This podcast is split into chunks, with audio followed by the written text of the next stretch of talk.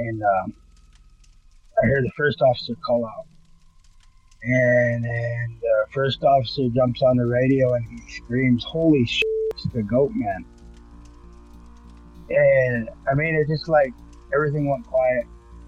And my, I, I could hear the ringing in my ears and I could feel my heart race. And so I hit my light and I went flying up there. I've been told by some old, older people, elders, that you grab them and you hold them and you you, you don't own them, but you you hold them there until daylight. If you can hold them or pull it in, pull them into the light, it uh, destroys anything they have, uh, any kind of power or anything that or anything they were trying to do to you. It'll, it'll destroy them. This guy was like bouncing, like you know, like how you, you see people kind of getting ready to jig. You know how they kind of bounce yeah, he was like that way. He was just kind of bouncing, and he was just kind of going back and forth from one foot to the other, and uh, and he just kind of turned sideways, and he turned back over to the other way, and and uh, he took off. Holy shit! He jumped in Wanda. Welcome back to Lodge Tales, everyone. I'm your host, Rod Williamson.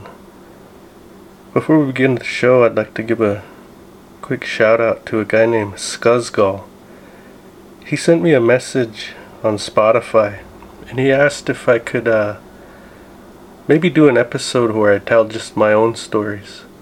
And you know, I, I've been thinking about doing that. So maybe one of these next episodes that come up, I'll go ahead and tell all my, well, not all of my own, there's quite a few there. But I'll think about it. And I'm thinking maybe I'll start in chronological order and just kind of go from there. But just so you know, Scuzzgull, I got your message um, from Spotify, and yeah, I, am seriously considering what, what you want. You know what you're suggesting I do. Sounds fun. And so, our next guest, his name is Moses Jordan. He's from Alaska. He tells stories. He tells three of his personal experiences. One of them's with a shadow person and another one's where he hears a bunch of banging in his house.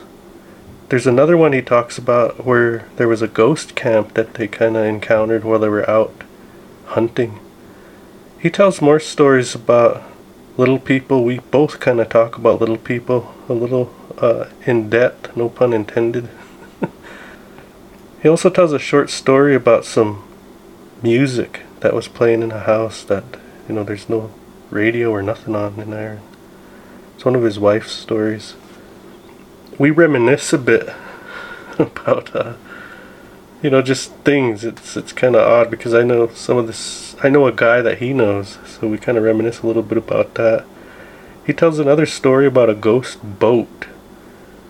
Another one where one of his friends was kicking a human skull from one of those above ground graves that they have used to have way back when. We talk about some alcohol spirits and stuff like that and also he tells a quick little story about possession. And he is our first Alaskan guest, Moses.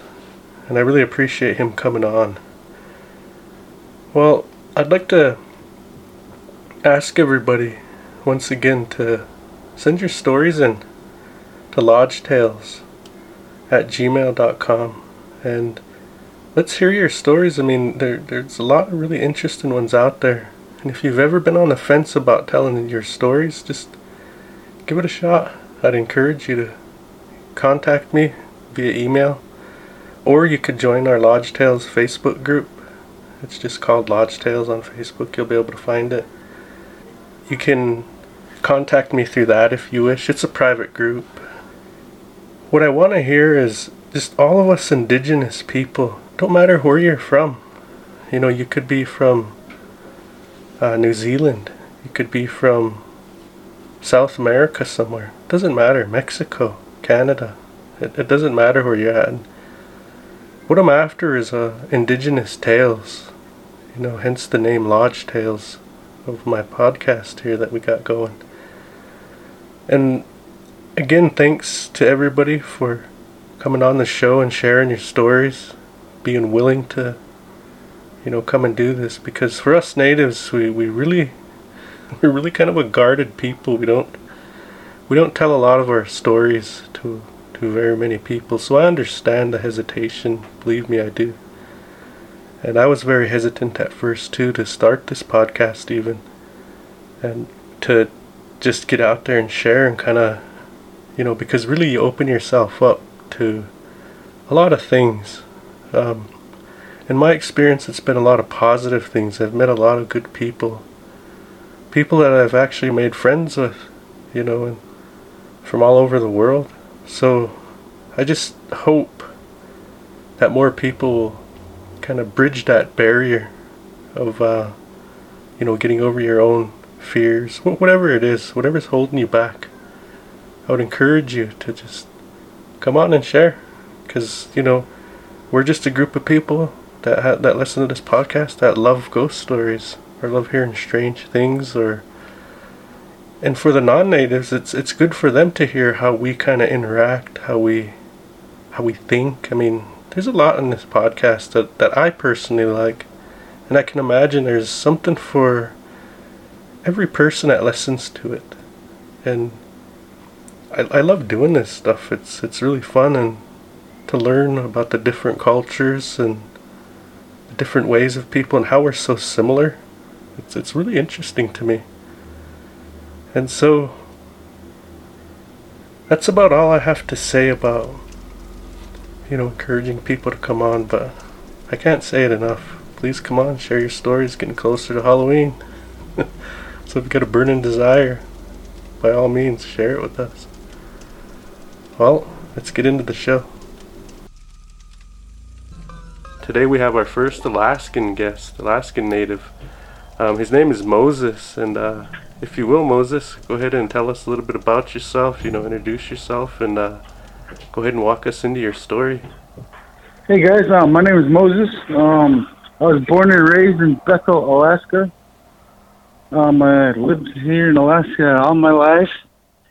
And yeah, I saw an opportunity on uh, Yukon Kuskokwim Ghost Stories to, to share my story. So I called Rod and decided to tell him my story, my experiences I experienced growing up.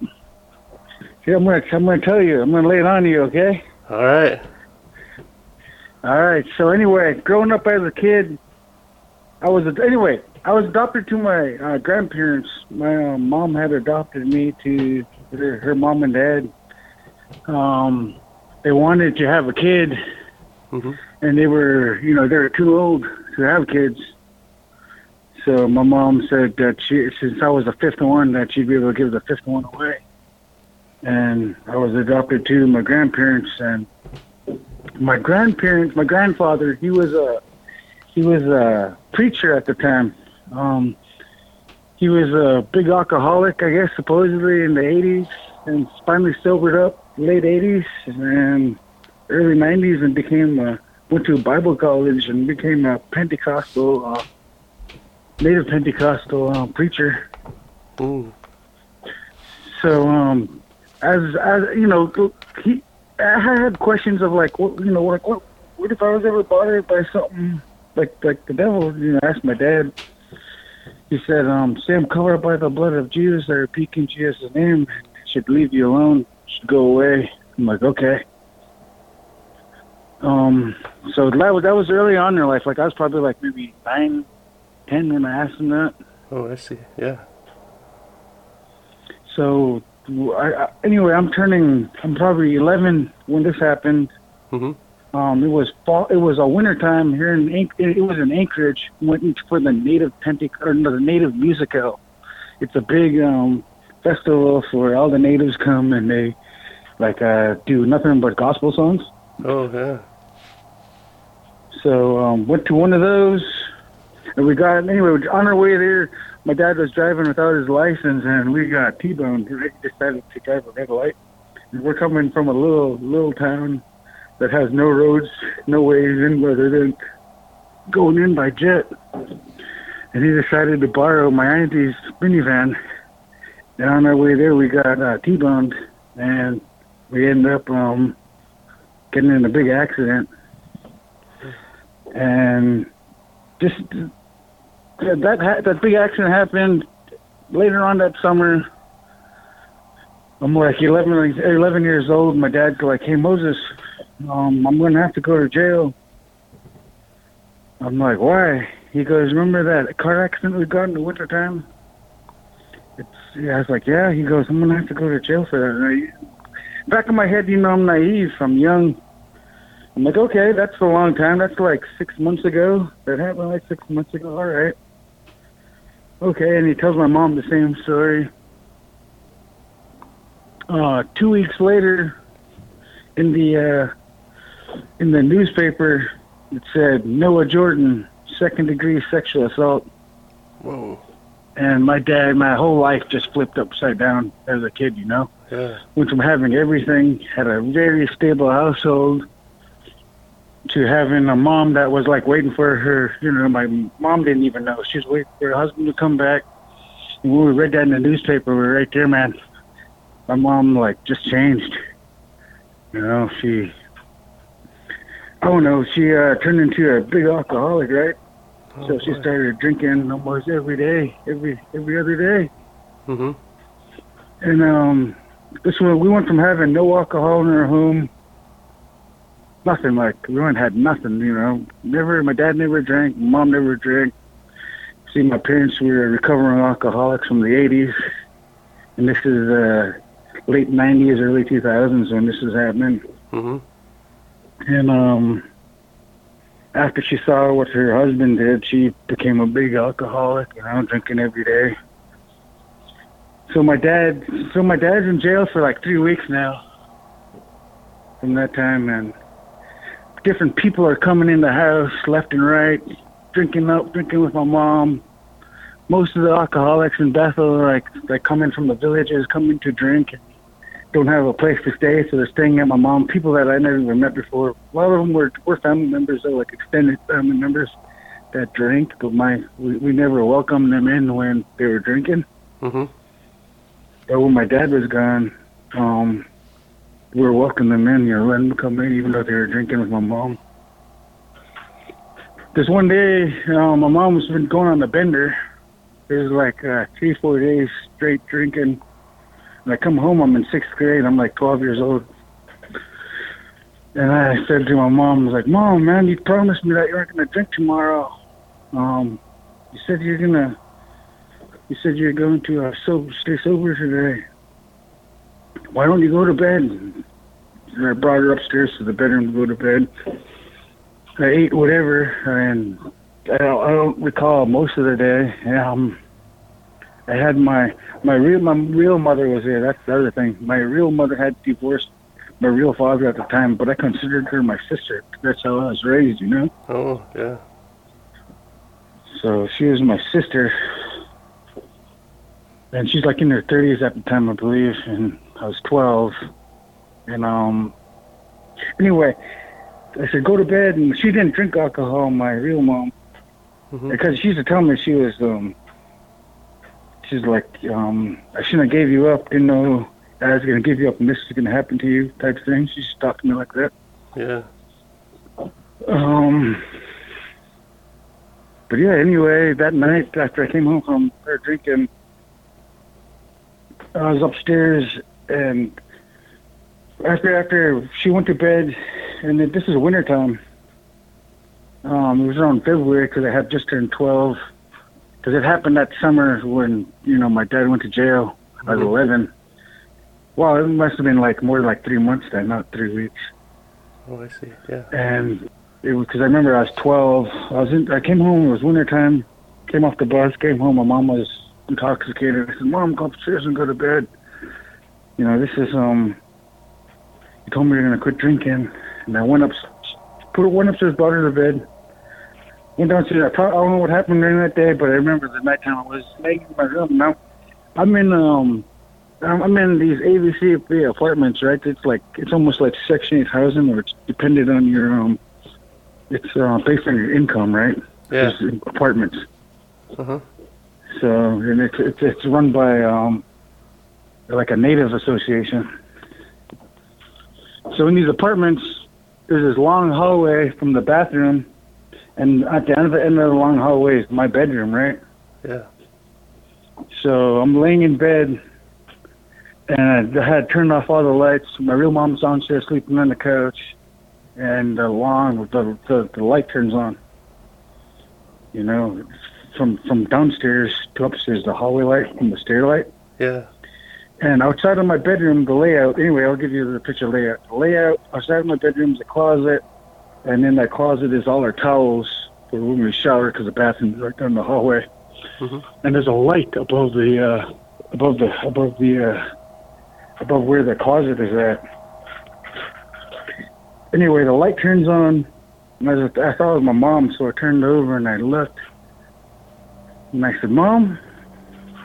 You know, I thought it was my mom getting up to use the restroom or something after being being passed out or whatnot. Yeah. He was like, Mom. Nobody said nothing, so it, it scared me. And I covered up with the blanket. And when I looked back again, this time there was the darkest shadow. You know, you always hear the Hat Man and the Shadow Man. This, this thing didn't have a hat like they say. Oh, it had like a pilgrim hat or a fedora or whatnot. Yeah. This thing was didn't have none of that. It was super black. It was so dark that the light above it, it was being like encapsulated by the darkness, being sucked in, you know. Wow. And it was in the shape of a person. And he was leaning in my doorframe. I say he because his uh, presence, the way he asserted himself, when I looked at him, he felt dominant, you know. Mm-hmm. and he's in my doorway and I'm leaning he's he's leaning he's leaning and I'm peeking and my what came to my head was my dad when he told me that the devil or waters you say I'm covered by the blood of Jesus. I rebuke you Jesus' name. And I said that and it disappeared. You know I, I covered up and I said I'm covered by the blood of Jesus. I rebuke in Jesus' name. And I looked it was gone.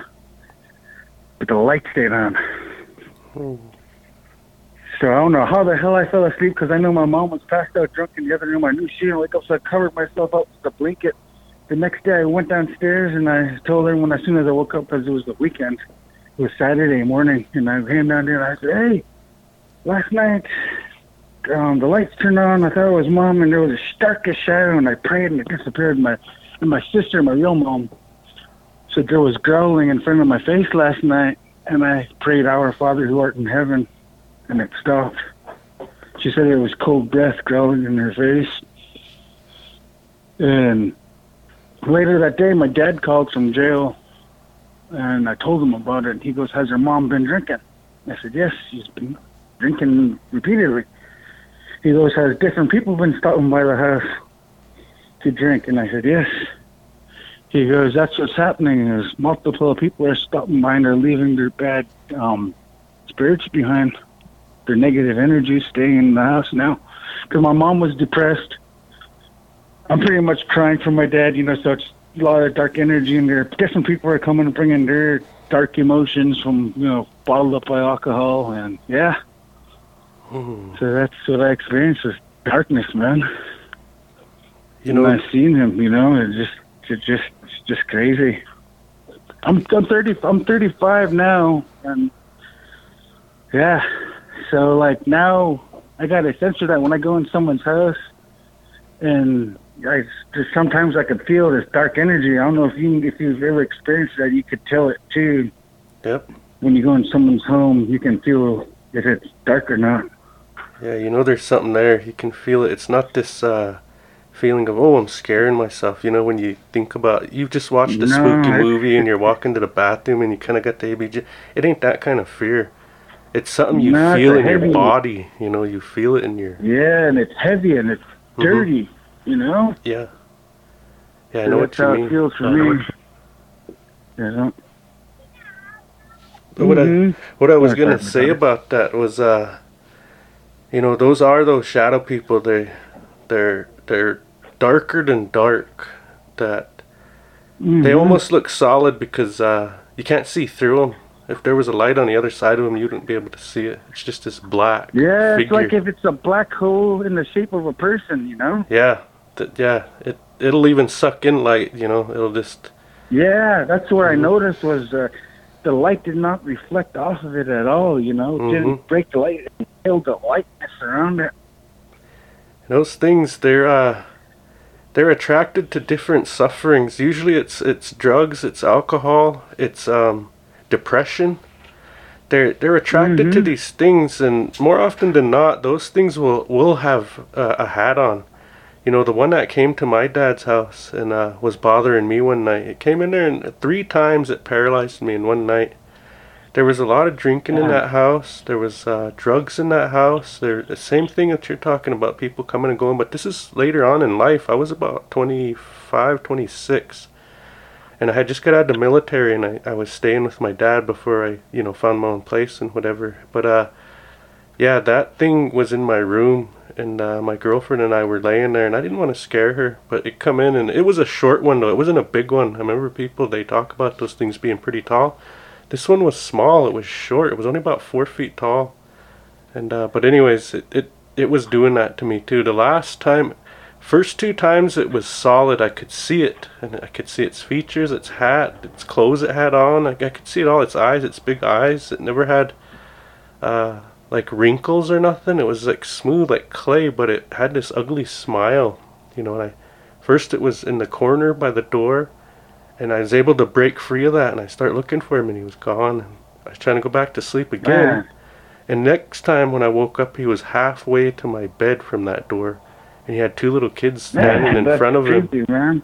yeah yeah two little kids standing in front of him and they were both looking at they had the same big eyes the same ugly smile I could see their clothes you know and anyways I, I finally was able to break out that. I tell my wife you know if I start mumbling or making noise because that's all I could do is just lay there and I could move my eyes but I couldn't talk. I could couldn't even move. You know I'd mumble. Like, I- Paralysis is type ones, huh? yeah that's what happened to me but that third time it did that to me I didn't see it in that room. I was wondering where the hell it was and so I just said all right well I can't move. I might as well just lay here and I don't know wait I guess and so I looked up in the ceiling and there it was it was on the ceiling looking down at me I could see it. It stood out in all the shadows. It was just looking at me. It was darker than dark. It was like black. Like I could almost, I could probably touch it. You know what, what? What I always ask myself, you know, now that I'm older, is like, like, man, what would- what would have happened if I had communicated with it? You know? no, they're they're only there to uh to feed off of your suffering. They they mean you harm. They they won't do anything good to you. They're not a good spirit. It would have probably just bothered you and bothered you and bothered you. You know. When when I was a when I was a preteen, I lost faith, you know, because my dad I was like, man, God, you're not real. You know, I was saying you're you're saying all these blasphemous things. I was like, you're you're not real. You're, there's there's no way there's a God. If a man of God could go and uh, assault another woman and not even sleep with his wife and be that way, I I, I can't. I, I, was, I was telling myself like, God's not real. It's it's all a big scheme. Mhm. And that night when that when that thing appeared, there was power in Jesus' name, man. I'm not even I'm not a full blown Christian or anything. I believe there's a God and darkness and stuff. But I'm telling you, man, when I when I said Jesus' name and all that, it disappeared. It went away, Yeah. and I never got bothered by a dark shadow like that after that, man. You know, I've heard that working. People invoke the name of Jesus, and uh, it'll chase them off. You know, I, I've heard that working. That that's not unheard of, and there is power in that. Like you say, I agree with you. You know, like with us, Mhm. uh, where we're from in Montana here, we're predominantly Catholic, but there's Christians around too. So, um, but most like Mhm. me, I follow our old traditional ways, uh, sweat lodge, you know, stuff like that. The that way. yeah, that that's you- nice. That's what I like too. You know, getting back to tradition. Mhm. you know, though it's, it's been stripped away from us and everything. I'm glad that I'm seeing uh, the land back movement and all that happen with different tribes and different tribes trying to restore their language and all that. I'm glad I'm starting to see that because in Alaska, um, all these schools that came up here and assimilated, or did, when the schools happened and took our people away and assimilated everybody, a lot of our languages were lost, and then now when I go over to um, Anchorage, I could, which is the big city in Alaska, I could see nothing but that age generation of um, those people that were taken from their families and brought to the schools, alcoholics now. You know, Yeah. Yeah. They're all trying to um, heal. They're trying to heal, but they don't know how to heal because they weren't raised with their families, and they're, they're just they're they're, they're self medicating when they're when there's traditional ways to heal. Yeah, we see that back in, in our place too, you know, because what happened with us was, so it'd be like my, I'm 46, my, my grandpa, they were all taken and put in boarding schools, and then their kids, they didn't necessarily want to teach them a lot of old stuff because, you know, they were afraid they were going to get in trouble too, because if they would speak the language, they'd get beat up by those priests and nuns and stuff, you know. It was, Mhm. It was pretty yeah, bad. My, my father, my my my grandpa, he, the one I was adopted to, told me the same thing. When he'd speak Yupik, they'd um, have his hands open. They'd say, "Stick out your hand," and they'd take a ruler and slap the shit out of his hands. You know. Yeah, right on the back of him. That's what my grandpa said too. He'd hold his hands out and he'd slap the back of his hands with that ruler. Same thing. mm-hmm. yeah. Yep. So yeah, my dad was raised in a children's home because was during the TB pandemic, and his his mom passed away. Mhm. Gave birth to him in a boat, and she died, and they named him Noah. So I, Wow. I still have all these feelings of you know, even though what he did, what he did was wrong, and I still love him. He was Mhm. my dad. Wow. unconditional.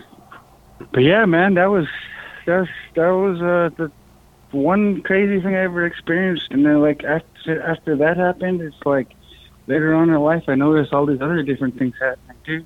Yeah, lead us into Wow. your to your next story. You want to hear the next one? Yeah. So anyway, you know, this is like years gone by. We're still living in the same apartment, right? Mhm. You know, because that's all my mom could afford at the time. And we're we're we're we're back on rent too, so we're we're, we're gonna get evicted here soon. I was 19 years old, and I still living at home with my mom because I was the only one working and helping pay for everything. Um, but I was 19, and I got a call from the Anchorage Police Department said they found my dad deceased. Apparently, he had ended up having um, um, he had colon cancer. They told him about it. He knew about it, but he chose to just let it eat him away and die. You know, Oh, living homeless on the streets. Yeah. It's it's crazy because he was, you know, he's a no, it's, it's fine. Um, he was a pa- pastor, a preacher. He led a lot of people to sobriety, and which is crazy. At the last moments of his life, he was just back into his drunkenness, you know, Mhm. and he just wanted to be done with life. I guess he was 72 when he passed away. But um, yeah. Anyway, we got evicted from ABCP. Those apartments I'm telling you about. We got evicted from. them. Uh, we moved to this uh, trailer. Trailer. Uh, it's number 27. Trailer court in Bethel. There was a blue trailer right next to my friend that I grew up with, and he lived in the trailer park. And I never grew up in a trailer park, and you know I knew where he lived. And I never knew about instances of funny stuff happening over there. His mom and dad told me some funny things that happened to him when he was a baby, and how he was like on the bed, and all of a sudden he's underneath the bed. They had to pull him out from underneath the bed when he was like uh, three months old. But anyway, we moved in next door, and this guy had committed suicide across the street from our um, trailer, and no one lived in that trailer, you know. Yeah. Um, it was pitch black. I was dark, and I brought my. I had this pit bull, a really beautiful pit bull. He was a blue nose pit bull, and um, his his his fur was blue.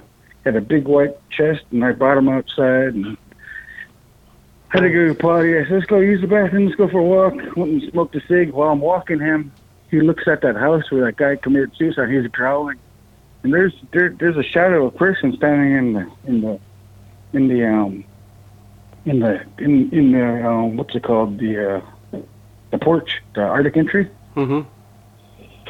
so we could see someone standing in there and he's just growling it's just pitch black but it couldn't have been nobody because no no no uh step you know the steps were all snowed up and everything. So it was something dark over at that house. And my wife she's my she's my girlfriend then. This was 2000 uh, 2008 um, right before 2009. It was like literally two days before the New Year's of 2009. Mhm. my wife and um, her family went down to Vegas. She asked me if I wanted to go, and I was like, no, you know, I can't afford that, so I'll stay up here. You go with your family, go and enjoy yourself. And that's the time when that guy drove his motorcycle. You know, it was a big thing. He in in Vegas, he drove his motorcycle onto that one uh, pier. You know, he jumped it, jumped the motorcycle all the way to the top of a building. Oh. it was, it's a big thing, yeah. Yeah. So she she was down there, and was like two days before New Year's. I'm, I'm anyway. This trailer that we moved to is it's just a regular trailer, you know. It's a single wide. It's not a double wide, single wide trailer. Mhm. And you know the there's a bathroom at one end of the trailer, and there's a washer and dryer right next to the bathroom. Yeah. You know, and that, and then right from that washer and dry, that, that area right there, there's a big master bedroom at the end of the trailer, right? Yep. So my mom's all like, "Hey, Moses, you know, I know you're you're older, you're paying for a lot of stuff. You know, you you can have the master bedroom." I'm like, "You sure?" She's like, "Yeah." She's like, "Your other brother could take the the smaller bedroom in front. I'll just sleep out here on the couch." I'm like, "Okay." And my mom's sister's here at the time, and her older sister, she had broke her hip. Um, so she's staying out in the living room on a big bed, and she had passed away like uh two weeks prior to this happening, somewhere under it was somewhere under her passing away. Oh boy. But again, you know, negative energy. Um family showed up drunk earlier that day, caused a big scene, big argument. Um, they left and I was I, I was at the end of the trailer and I was sleeping laying on my bed. My mom's in the kitchen and it's just me and my mom home Mhm. and it's probably like 11:30, almost midnight. And all of a sudden, uh, there's a big slam on my window, right? Wham! And I stood up and I went into the doorway, right next to the bathroom and the washer and dryer. So I'm in standing in the doorway now, you know, because it freaked me out. I'm like, what the heck was that? My mom's like, Moses, are you okay? What was that? I heard that noise. I said, I'm good. What was that? I said, oh no. I said, something slammed and hit my window. She's like, okay. And then all of a sudden, wham, on this side of the trailer, right where the washer and dryer was with the bathroom. Yeah. And there's a back door on the opposite side of that. And it slammed on that side too. And I took off running down the hallway. As I freaking ran down the hallway, it went wham, wham, wham, wham, wham, wham on both sides of the trailer simultaneously until I got to the kitchen. Yeah, it was crazy. And I got to the kitchen as I'm there. Uh, I started praying. I'm freaking out. I'm like, Mom, what's going on? She's like, I don't know. She called my older sister, and she showed up with uh, sage and holy water. Mhm. And my older brother Boise. And when she showed up, they uh, started. She started saging and blessing the house, splashing holy water all over the place. And my brother Boise, and it's wintertime, he's like, Mosey, let's go check outside. I'm like, okay, let's go. We went and looked on both sides of the trailer. Well, what we could tell from, you know, because we didn't want to go, because it's just like a foot of snow between each trailer all Mhm. the way there. And and there was no tracks in the snow, whatnot. You know, there's no no one goes in between the trailers. There's no no tracks on both sides. And yeah, that was the second time I ever experienced something paranormal, man. It just freaked the hell out of me. It reminded me of something like out of the Poltergeist, you know? Yeah. Oh my god. It was yeah. just slamming walls, both sides. yeah, that's pretty intense, yeah, man. that was uh, yeah, it was pretty intense, man. Um, I mean, I've I've encountered other. You know, I- when I was a kid, you hear stuff of people saying you need to go to bed early, or you're gonna get like three knocks on your corner of your wall of each corner of your house, and it brought back memories hearing tales of that, and it just freaked me out, man. You know, I've always been interested in your guys' stories about the little people, because I know you guys have them up there too. Just like we do. Yeah, have have yeah. you ever heard any stories about those?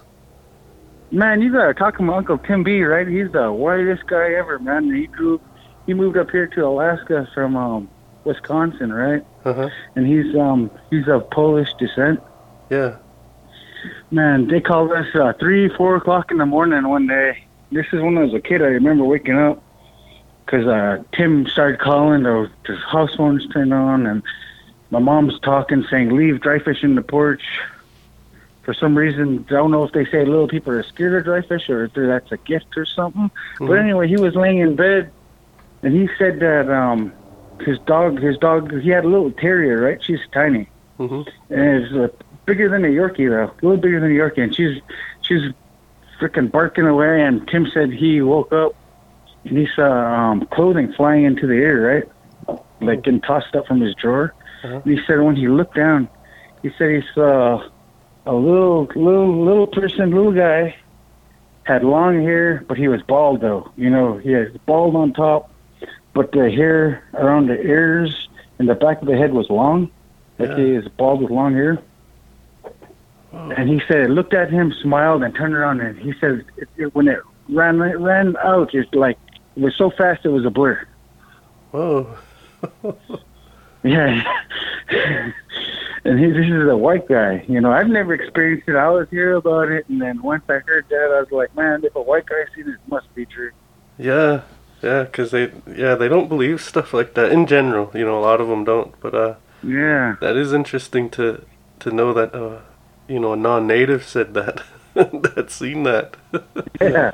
Yeah. It was, it, and then they called my mom, or dad, early in the morning and asked what to do. And, and even when I talked to my real mom, she said, yeah, leave dry fish out. They're scared of dry fish, which I don't get. I thought, if, if anything, you think that they were they saw it as a sign of like, oh, they left me out just for me, like an offering, so I'm gonna leave them alone. You know, that's how I thought of it, but I don't know if they're scared of it or what. You know, in our tribe, we um we actually have a society uh, that's based on them. There's an old story where, well, this society's still alive today, but how it was formed. Um, it's a kind of a long story, but the long story short goes like this: uh, a boy was almost killed by his uncle, and uh, those little people helped him. They brought him, they healed his wounds, and they taught him some songs, and they showed him how to turn into a coyote. And they raced over to that battle and those little people fought that battle. And our tribe the blackfeet were they were probably going to get beat that day but those little people helped that boy because all that boy wanted to do was be a warrior. And they helped him but nobody could see him and they kept getting uh they they killed all the enemy that day. Well that bad uncle of his took credit for all that. And they all went back to the tribe. Man. but those little people and that boy they went back to the tribe too and they waited on the outskirts of the encampment. And when the uh, war party showed up and they were all, you know, successful and they took war trophies, war honors, and everything, and that's when that boy went out because that, that little person, that old man, that chief of those little people, he told him, uh, now you go down there and tell them what really happened, and when you need uh, proof, just sing that song. And so, anyways, he went down and, oh no, this guy, my uncle, he, he tried to kill me. It wasn't his war medicine. He said it was those little people and me. We went down there and and they, ah, he's crazy. Don't listen to him. And an old man spoke up, says, no, what this boy says is a serious accusation. You know, we gotta listen to him. You know, what he's accusing you of. So we gotta hear him out. And so they made him be quiet and they listened to him. And just then that boy starts singing that song. And those coyote come in, walking in between the legs of all of those people. And then before everybody's eyes, they all turn into little people. And that chief of those little people told him, yeah, what this boy says is true. And what's more, he fought harder than all of us even. What he did was he he tied himself to a uh, to a serviceberry bush right there, and and he fought. He couldn't leave the field of battle, and he fought harder than all of us. He says, because of this, we're gonna make him an honorary chief of the little people, and we're also gonna give you guys these gifts, this bundle. And if you do what we, you know, we're gonna teach you these songs, and if you take care of this bundle and you, you do this in the right way, your people will always be taken care of. And those are the gifts that they give them. That society is the Brave Dog Society or Crazy Dog Society in our tribe. That's one of the societies we have, but it's still alive today. People still, they're members of it and stuff. You know, it's still there. Hmm That's cool. Yeah, but that uh, That's cool that that's going to this day. that whole uh, act of tying yourself to a bush, that's what Blackfeet did. Long time ago, they did that. After that, you know, they would tie themselves. Once there was a battle, those enemy would just avoid those Blackfeet that were that tied themselves to bushes. Usually, I didn't want nothing to do with them, and they'd get killed, you know. but yeah, that was a Mhm. that was a big war honor kind of thing to do. See, eh, anyway, my my Yupik name is Upanukbuk, and it means uh, great warrior. Hmm. Mm-hmm. I was ado- I was adopt I was adopted to my um grandpa, and you know he wasn't raised by his dad, but um you hear all these stories about him. He um like like you, you hear elders too sometimes say they they say to their kid to to people go to bed if you don't go to bed up a new book's gonna come and get you. Oh. Uh-huh. And there's there's a few stories of him of his uh, vest that he had woven tight and that arrows couldn't pass through it. Yeah. And there was other stories too that my dad told me when I was a kid that um, when he came back from he, anyway he came back from um, Mount Edgecumbe from school and he was like 18 years old. Mhm. Came back to Bethel. Never met his dad before. He went down to um, the Wild Goose, which was the only bar in Bethel at the time. Mhm. And he said, "Where's Moses Jordan? I'm gonna kick his ass when I see him." And he just sat there and he got drunk all night. Do you know Moses Jordan? I'm gonna, I'm gonna, I'm gonna kick his ass when I see him. That's what my dad was telling me. He's saying that, and then he said, by the time that bar closed, the guy said, "Hey, you need a place to sleep. You're too intoxicated. You can stay at my house." The next day he woke up. He said, "I'm Moses Jordan. I'm your dad." And he told me that he had a bow made out of um some kind of bone, a rib bone. Mhm. It was a big one. I think he said it was whale bone out of a rib or parts of a rib Yeah. into it. And he said that the tension was so strong on it with the sinew, he couldn't even pull it himself, you know. Oh. But his dad could pull it. Yeah. So I was like, man, that's that's crazy. that's a good story. Yeah. Yeah, yeah, it is. And then and that's the funny thing is when I went back to the tribe to work for my tribe as a natural resource director, an Mhm. elder said, "Hey, um, you, you you know you know your dad's dad?" And I said, "Yeah, Moses Jordan." He goes, "Yeah, his you know his Yupik name?" I said, "Yep, Upwa Nukbuk." They said, "You know, there's stories that Upwa Nukbuk's going to come back and lead his people." And I was all like, "Whoa," you know. Yeah. I was like, you know, super pumped up. Yeah. And I was working there for a bit, but we ended up moving. After six months, I ended up moving down to Soldotna, Alaska. And that, So I really didn't get to lead my people. but still, that's a really good story, man. Yeah, to hear it from an old guy was pretty cool. you know, how about those? Uh. So Oh, go ahead. Sorry. I have another one. Yeah. One more, one more I could tell you, man. Um, you know, how, like back to earlier, how you said everyone that you you were around was raised mostly Catholic. Mm-hmm. See, I was raised mostly like Christian, you know, like Pentecostal and uh, Moravian, like that. That's Yeah. style. Uh-huh. Just Christian. And um, most of everybody in the Tundra village surrounding Bethel is raised um, Russian Orthodox. Oh. Uh-huh. So it's it's not really Catholic, mostly Russian. Well, there is some Catholics, but it's mostly Russian Orthodox. Everyone does Slavically every year, where they have these big um, have big feasts, people coming over and giving out candy, following the star from from the uh, Russian Orthodox side. Mm-hmm. Anyway, um, fall time though, it's September, and we didn't catch a moose. It had closed um, on the Kuskokwim for Unit 18, but it was open for Unit 18 remainder, which is towards the Yukon Mm-hmm. from the Kuskokwim River. So I had uh, had quite a. I had just bought a boat that year from my father-in-law with a 90 E-TEC, and I asked my brother, my real brother, oldest one too, said, "Hey, you want to go hunting, moose hunting?" He's like, "Sure."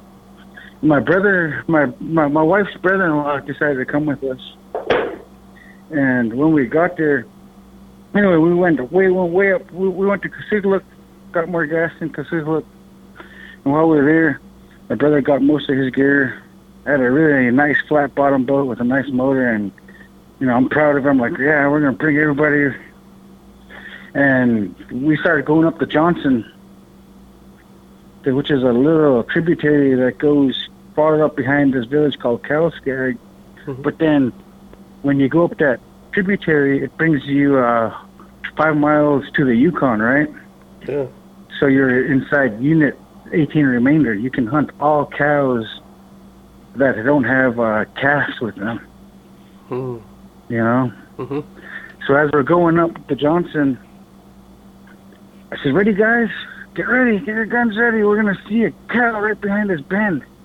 And literally, as we come around the bend, there's a cow swimming across the bend, right? Hmm. and we're getting ready to shoot it.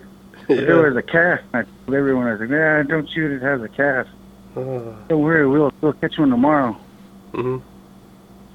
And as we're driving up, driving, going up, going up the the Johnson, we seen this one camp that was like right. All these camps are like pretty much close to the riverbank, right? mm-hmm. Even this one that was next to the bluff that was further down from us, they were next to this bluff. They could have went up on top, but they stayed down next to the boat. And I thought, I, I, I thought it was strange, weird. Yeah. And I'm not Russian Orthodox, so I got to this this this bluff, and at the top of this bluff, there was two posts driven into the ground, like like old uh, spruce posts, like they were made out of a spruce tree. Yeah. You know, they weren't no graves or anything like that. Mhm. So they were pushed into the ground. And as we got up there, we're like, hey, this would be a perfect spot to put a tent. It's 10 by 10 pretty much. It's nice and flat where these two posts are at. So we started setting up my tent and we put it down. And, well, before that, we set up a tent right next to it. And I started picking up all the, the, the I thought it was trash. So there was a half drunken beer. There was a pilot bread, which are crackers. We call them up here crackers. Mhm. And um, a bunch of other different food, spam, uh, shells, lots of shells, a lot of different calibers of shells. I remember that. And what I did was, I thought it was trash, so I picked them all up and I threw them away, you know, in the trash bag. And threw everything away. And I said, and my brother was, I was glassing, and my brother was sleeping on the tundra. Sleeping with my brother-in-law just laying there, both laying there, because we got up pretty early and we left that day. We made it over up there, and um, while I was sitting there glassing, I took no one was in the tent. I started setting up the tent and I set it up. I was like, man, these two posts would be great. Time our tent to, you know, with the rain and all that. So I, and it was and it was really flat. I was surprised there was no. Uh, of those uh, tundra heads, and uh, and they they have like these long grass, and it, this spot had none of that, man, Yeah. none of them. Mhm. And I said, man, let's set our let's set our tent up here. It's my tent, so they're asleep. I'm setting it up. And that night, we're sitting there, and I, I made us a cup of noodle. All of us, I made hot water. I'll have a cup of noodle. And man, it went from a beautiful day to ugly looking outside. I could see the jet stream right above us. So we're on top of this bluff, and when you look up, it looked like you could almost, you know, see the clouds like a hundred feet up, and these ripples. You know, I never seen them like that before. Hmm. The wind was blowing above the clouds. You could see ripples in it, Yeah. like water almost. Uh-huh. And I'm sitting there, I'm like, man, this is gonna get bad. So I went into went inside the tent, and I'm sitting there as I'm eating my my soup, my cup of noodles. All of a sudden, the ground goes, it shakes, you know, like starts shaking. Hmm. And I'm like, man, did I just feel that? I don't want to say nothing to anybody. I don't want to sound like I'm crazy. Yeah. I'm not going to say nothing. And I'm sitting there. I take a second bite, and all of a sudden I feel another, even harder jolt. just, just jolt. This fucking, like the ground just started rumbling, like shaking, and it went away. And I knew they felt it because my brother was like right away, Mosey, you feel that shake? I was like, yeah. Did you guys not feel the first one? And my my brother-in-law, my brother-in-law, but my wife's brother-in-law, but I call him my brother-in-law too. Mhm. But anyway, he's like, "What? You guys didn't feel the first one?" I was like, "I felt the first one. I just didn't want to say nothing to you guys because I thought you guys just, you know, didn't feel it, and that made me feel funny." And my brother's are like, "Man, Mosey, what's this bump? What's this bump underneath me?" And he gets up, he's freaking out. He starts feeling the bump with both his hands. He goes, "Oh, this feels oval like a face." Uh-oh. And then he starts pushing, and he goes, "Oh, these are these feel like eyes, like eye sockets." And then he goes up. He goes, "Oh, it has a nose bridge." Moses, what the hell? I'm like, he's like, come over here and feel this. I'm like, I, I cussed. I was like, fuck, I'm not gonna go feel that. you know, and you know, it freaked me out. Yeah. And then um, Mike, the only one that's Russian Orthodox out of both of us, said, I don't know. He goes, he goes, you know, they leave gifts at graves when they're coming up here for having successful hunts, and hopefully, if you have a successful hunt, they leave gifts like shells. And Moses, you touched all of that, Oh. and man, man, then the wind hit us all of a sudden. Wham! A big wind, and like both of my uh, poles in my tent on one side busted. yeah. The wind hit us so hard it broke um, fiberglass tent poles. Never experienced that before. And it's 1.30, 2 o'clock in the morning. And me and my brother are freaking out. We're like, man, let's just move camp. So we moved. We, we, we got the boat all loaded up at like 2 o'clock in the morning. Pitch black out. Only had one headlight. And the only one that cuts the ground behind him when we get in the boat is uh, Mike. He's a Russian Orthodox dude, right? Mm-hmm. So he knows the native traditions too. You cut the ground behind you, leave any bad spirits behind that want to follow you can't follow you. Oh, I see. Yeah. So we go two bends down the river. My brother said he's gonna sleep in the boat. I guess he's freaking out. Me and Mike had these awesome um, sleeping bags that were waterproof, um, military style ones Mm-hmm. that you could camp out uh, with. The, they're like like a three layer sleeping bag. Yeah. Yeah, so me and him set ours up inside the tent. The rain fly blew away. Half the tent is only up, and half the tent is collapsed. We woke up the next morning, and there's a water, like um, where like above, almost almost to our knees, you know, in the, inside the tent. Oh. But we were dry with those with those sleeping bags, man. We stayed dry, This was crazy. um, yeah, we packed up. We got to. We brought my brother back. As soon as I got back to Bethel in the boat harbor, man, it was rough out there too. Like the waves are huge. I called my wife to come pick me up, and she showed up half an hour late. I was flipping out. Got in a big argument. I was like, "F this, man! I'm gonna sleep in the, at a hotel." Went got me a hotel because we were just like on bad terms as soon as I got there, which is weird. Yeah.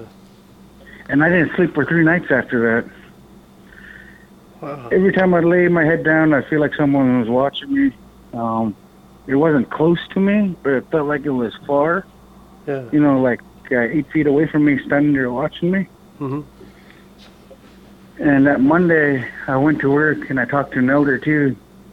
I said, "Hey, you know, we we did this, and ever since then, I, I've been feeling like I'm being watched, and I don't know what to do." He says, "You need to go feed the tundra. You need to go. Um, you disturb these spirits." I told him the whole thing. And he goes, "You disturb spirits, and you need to go feed the tundra and point them towards home." He said, "The gifts that you put into the tundra, the food, will be their food, spiritual food for their journey back." They followed you, and the only one that didn't have trouble was the guy that cut the ground behind him. Whoa. Was Mike. yeah, my brother called me up and said, "Mosey, I can't sleep.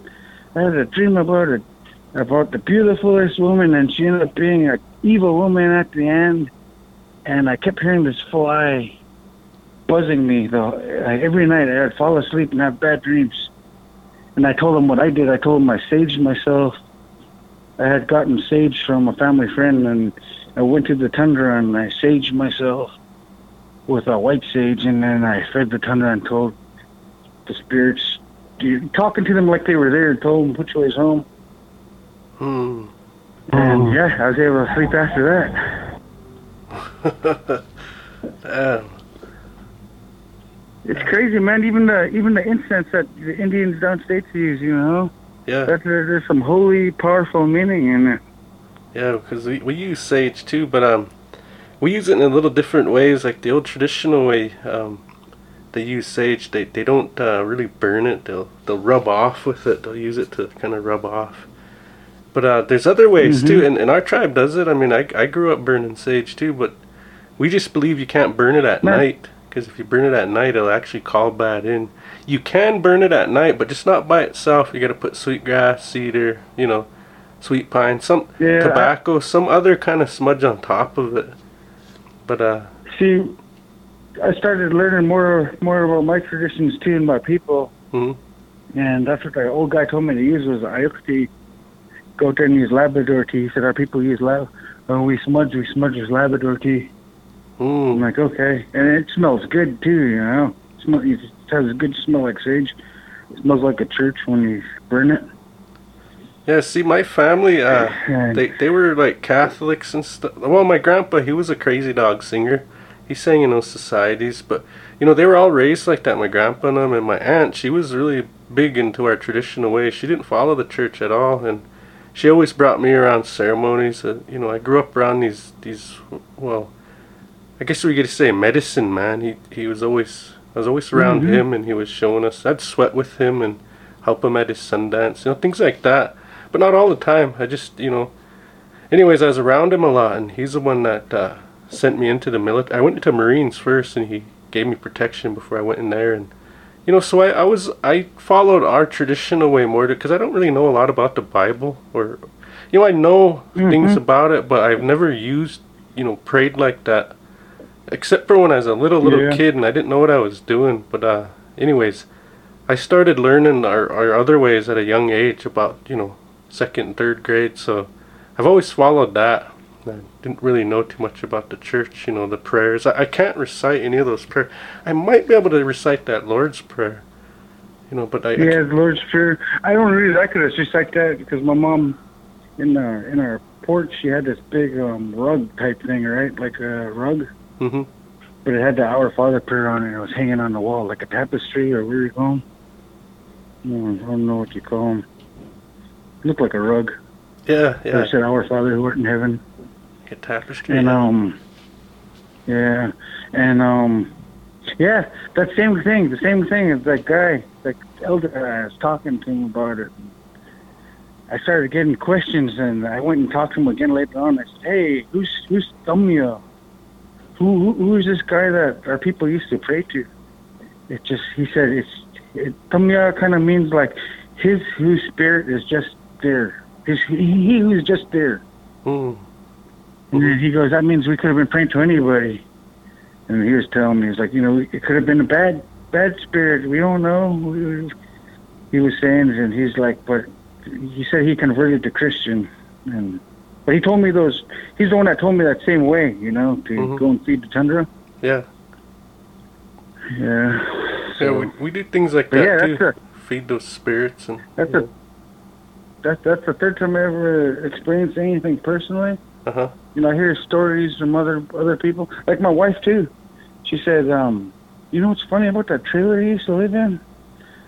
One day I came over to your house and I could hear like old thirties music playing, but there's no radio in your house going and I could hear it coming from the wall. I stuck my ear against the wall and I could just hear the music playing on the wall. So I was like, What? Whoa. Yeah, she said it sounded old. yeah. Old music playing on the walls. Hey, this is a little off subject, weird. but do you know a guy named uh, Sean Peter that lives in Bethel? Sean Peter, yeah, I know Sean Peter. He's from um Kotlik. I, I, I served with him in the army. Yeah. Oh, nice, man. He used to date my um cousin, um, Naya. Is Um, that right? I know who you're talking about. He's a half-breed uh, native. He looks like he's uh, he could be a light-skinned Yeah. Yeah. native, almost him. like he's a white man. Yeah, Uh-huh. yep. And we, I know him. we served with another guy too named Daniel Elaine. He was there with us too. Yeah. Uh, that's crazy. Yeah, I, I don't. Uh, Daniel Elaine, not sure, but I know Sean because he used to date my cousin. Yeah, well, if you ever see him, baby with his. Yeah. tell him I said hi if you ever see him. Rob, what's your what's your what did you say? Rob said hi. Yeah, Rod Williamson. He'll know who I am from, uh, Rob, Williams. okay. yeah, the 1st Battalion, 17th Infantry Regiment out of Fort Wainwright. Yeah. That's cool. Yeah, he'll know who I am. Yeah. So I have a couple of questions. Um, what do you think that that was? Uh, no, let's go back to that shadow people when uh, when it was Mhm. breathing in your mom's face. Uh, was it the same entity that you seen? Man, the way I think, man, when when I watched that one um movie, what is that movie with Christian Slater, where he's walking and he's he's he's uh, he's the, he's Satan himself, right? He's walking, and um he has his little pet demon with him that s- stands there and he growls. He looks like a regular person, but he growls like a lion. Yeah. That's what I thought. As soon as I when I woke up, because man, that movie was like from the '90s, and when um when I when I told him, I said, "Man, I seen the dark side of a person." He goes, "Man, it was growing in my face." I put two and together. I was like, "Man, Satan and his demon was here in their house last night." You know, Yeah. that's oh, what I, see. thought. Yeah. So it You was know, two that's what that separate things then, huh? That were. Yeah, that's what I'm thinking. Two separate things. One Wow. bothering her while he was upstairs watching me talk, or, or maybe come in to introduce himself to me. I'm not sure. Yeah. Because it was after I, you know, kind of renounced God and telling God he was fake. Uh huh. Yeah. And- I don't. Hey, that's that's pretty crazy. What? Okay, so back to the uh to that encamp or that little camp you guys made, your little hunting camp there.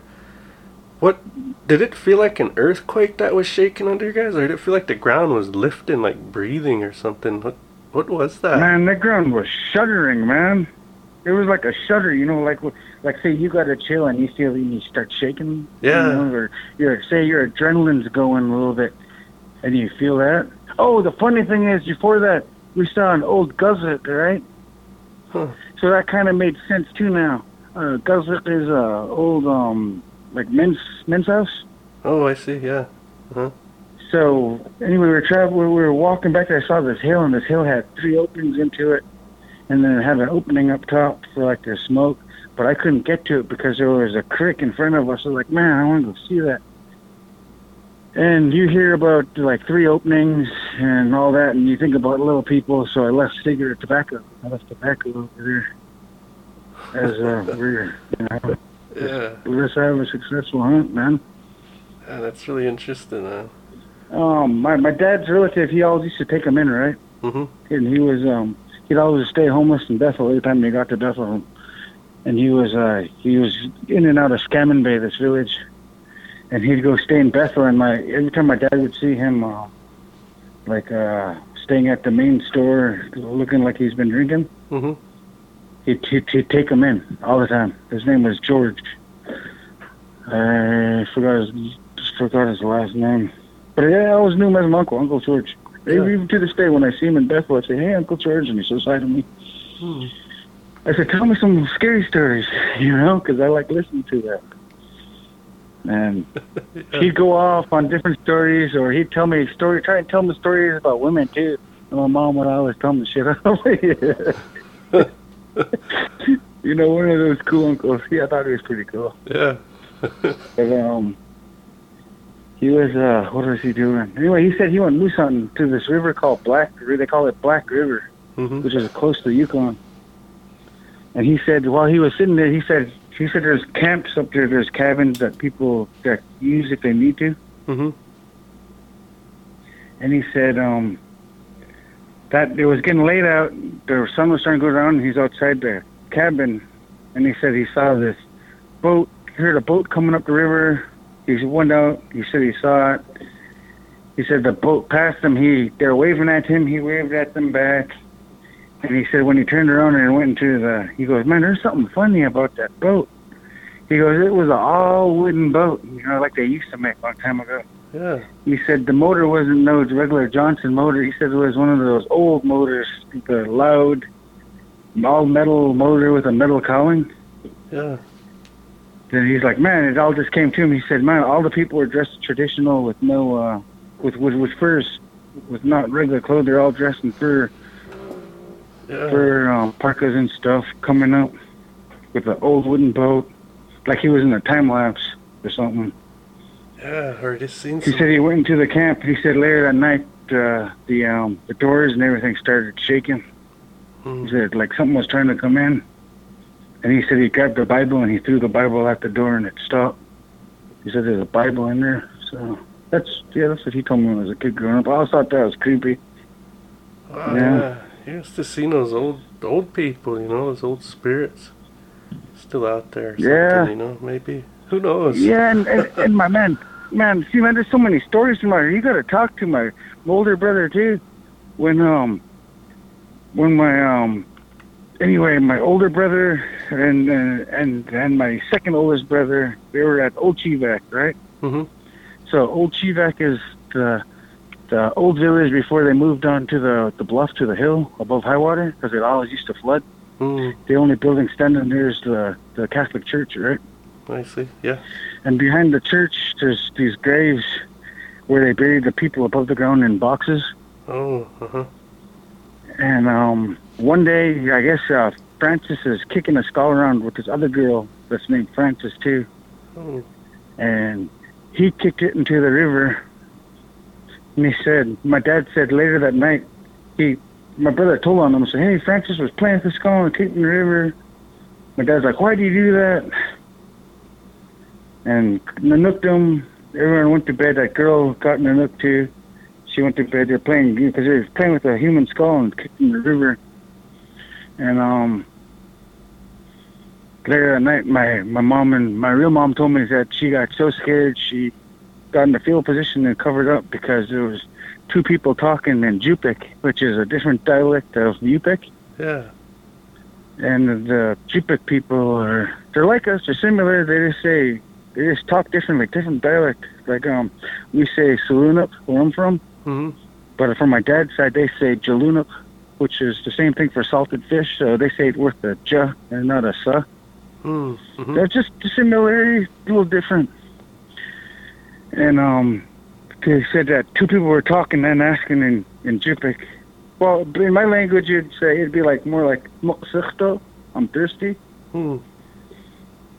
But in their language, it's something different. And said, I'm thirsty. My dad put water outside of the tent.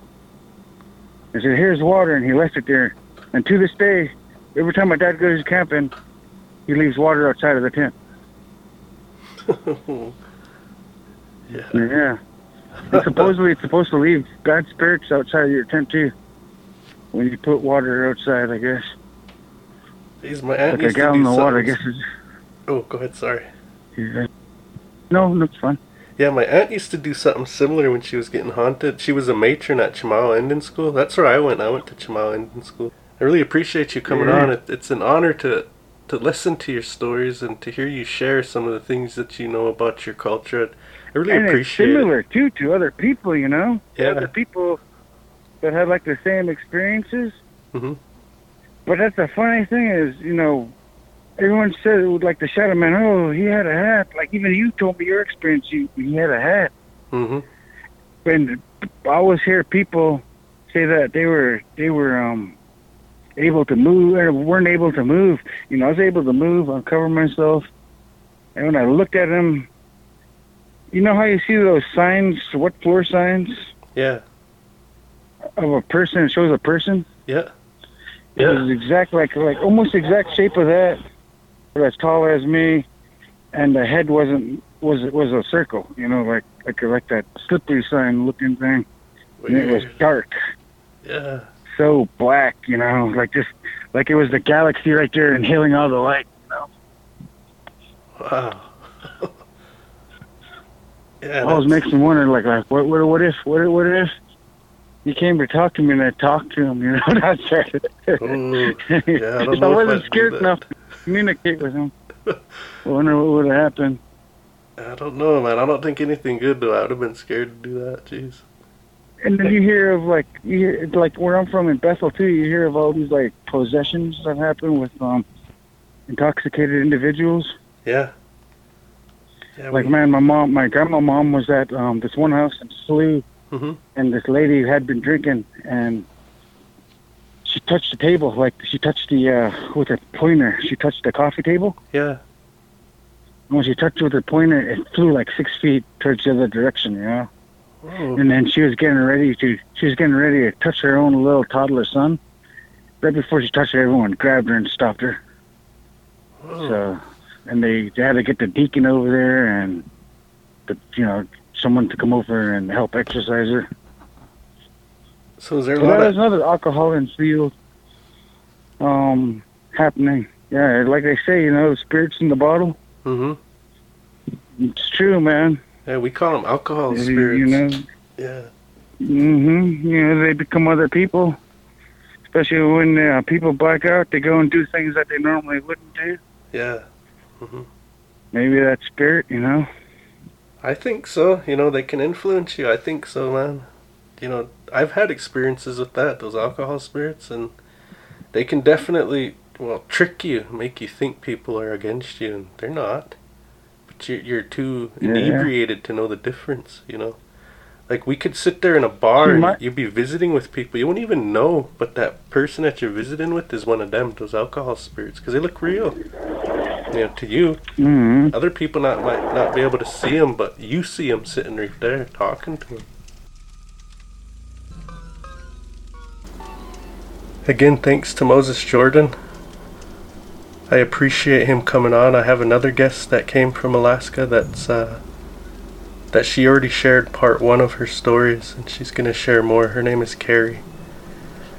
So I have another person from Alaska that contacted me, and we're in the works of scheduling something to to get her stories recorded as well. I have another person that recently contacted me from Alaska wants to share as well. I guess his whole family's got a lot of stories, so it's going to be interesting. Our our Alaskan brothers and sisters that are going to be sharing with us. It's uh, it's something different for us as Blackfeet, you know, to hear their stories, and I really appreciate them coming on and being willing to share with us. It's it's uh it's fun to do, and I, I love hearing all these stories. They're so interesting to me, you know. There's more people I know from um, just my family alone that are going to be coming on too. My cousin Philip Many Hides, he'll be sharing stories with us as well. I'm trying to get one of my really good friends to come on, and he's uh, one of these days we'll get him on. He's got a ton of stories, and you know, from the Blackfeet tribe here.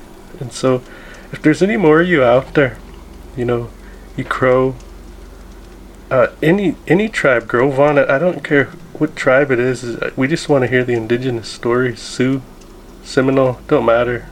I'd like to hear your stories. It, it'd be good to get more of us in here and keep this podcast growing. And thanks to all you listeners and everybody that supports the show. Thank you, patrons, as always. You guys are, you know, you got a really special place in my heart because you help me grow this thing from a financial standpoint. You know, it, it really goes a long way. Each patron, I, I really thank you all. Well, till next time.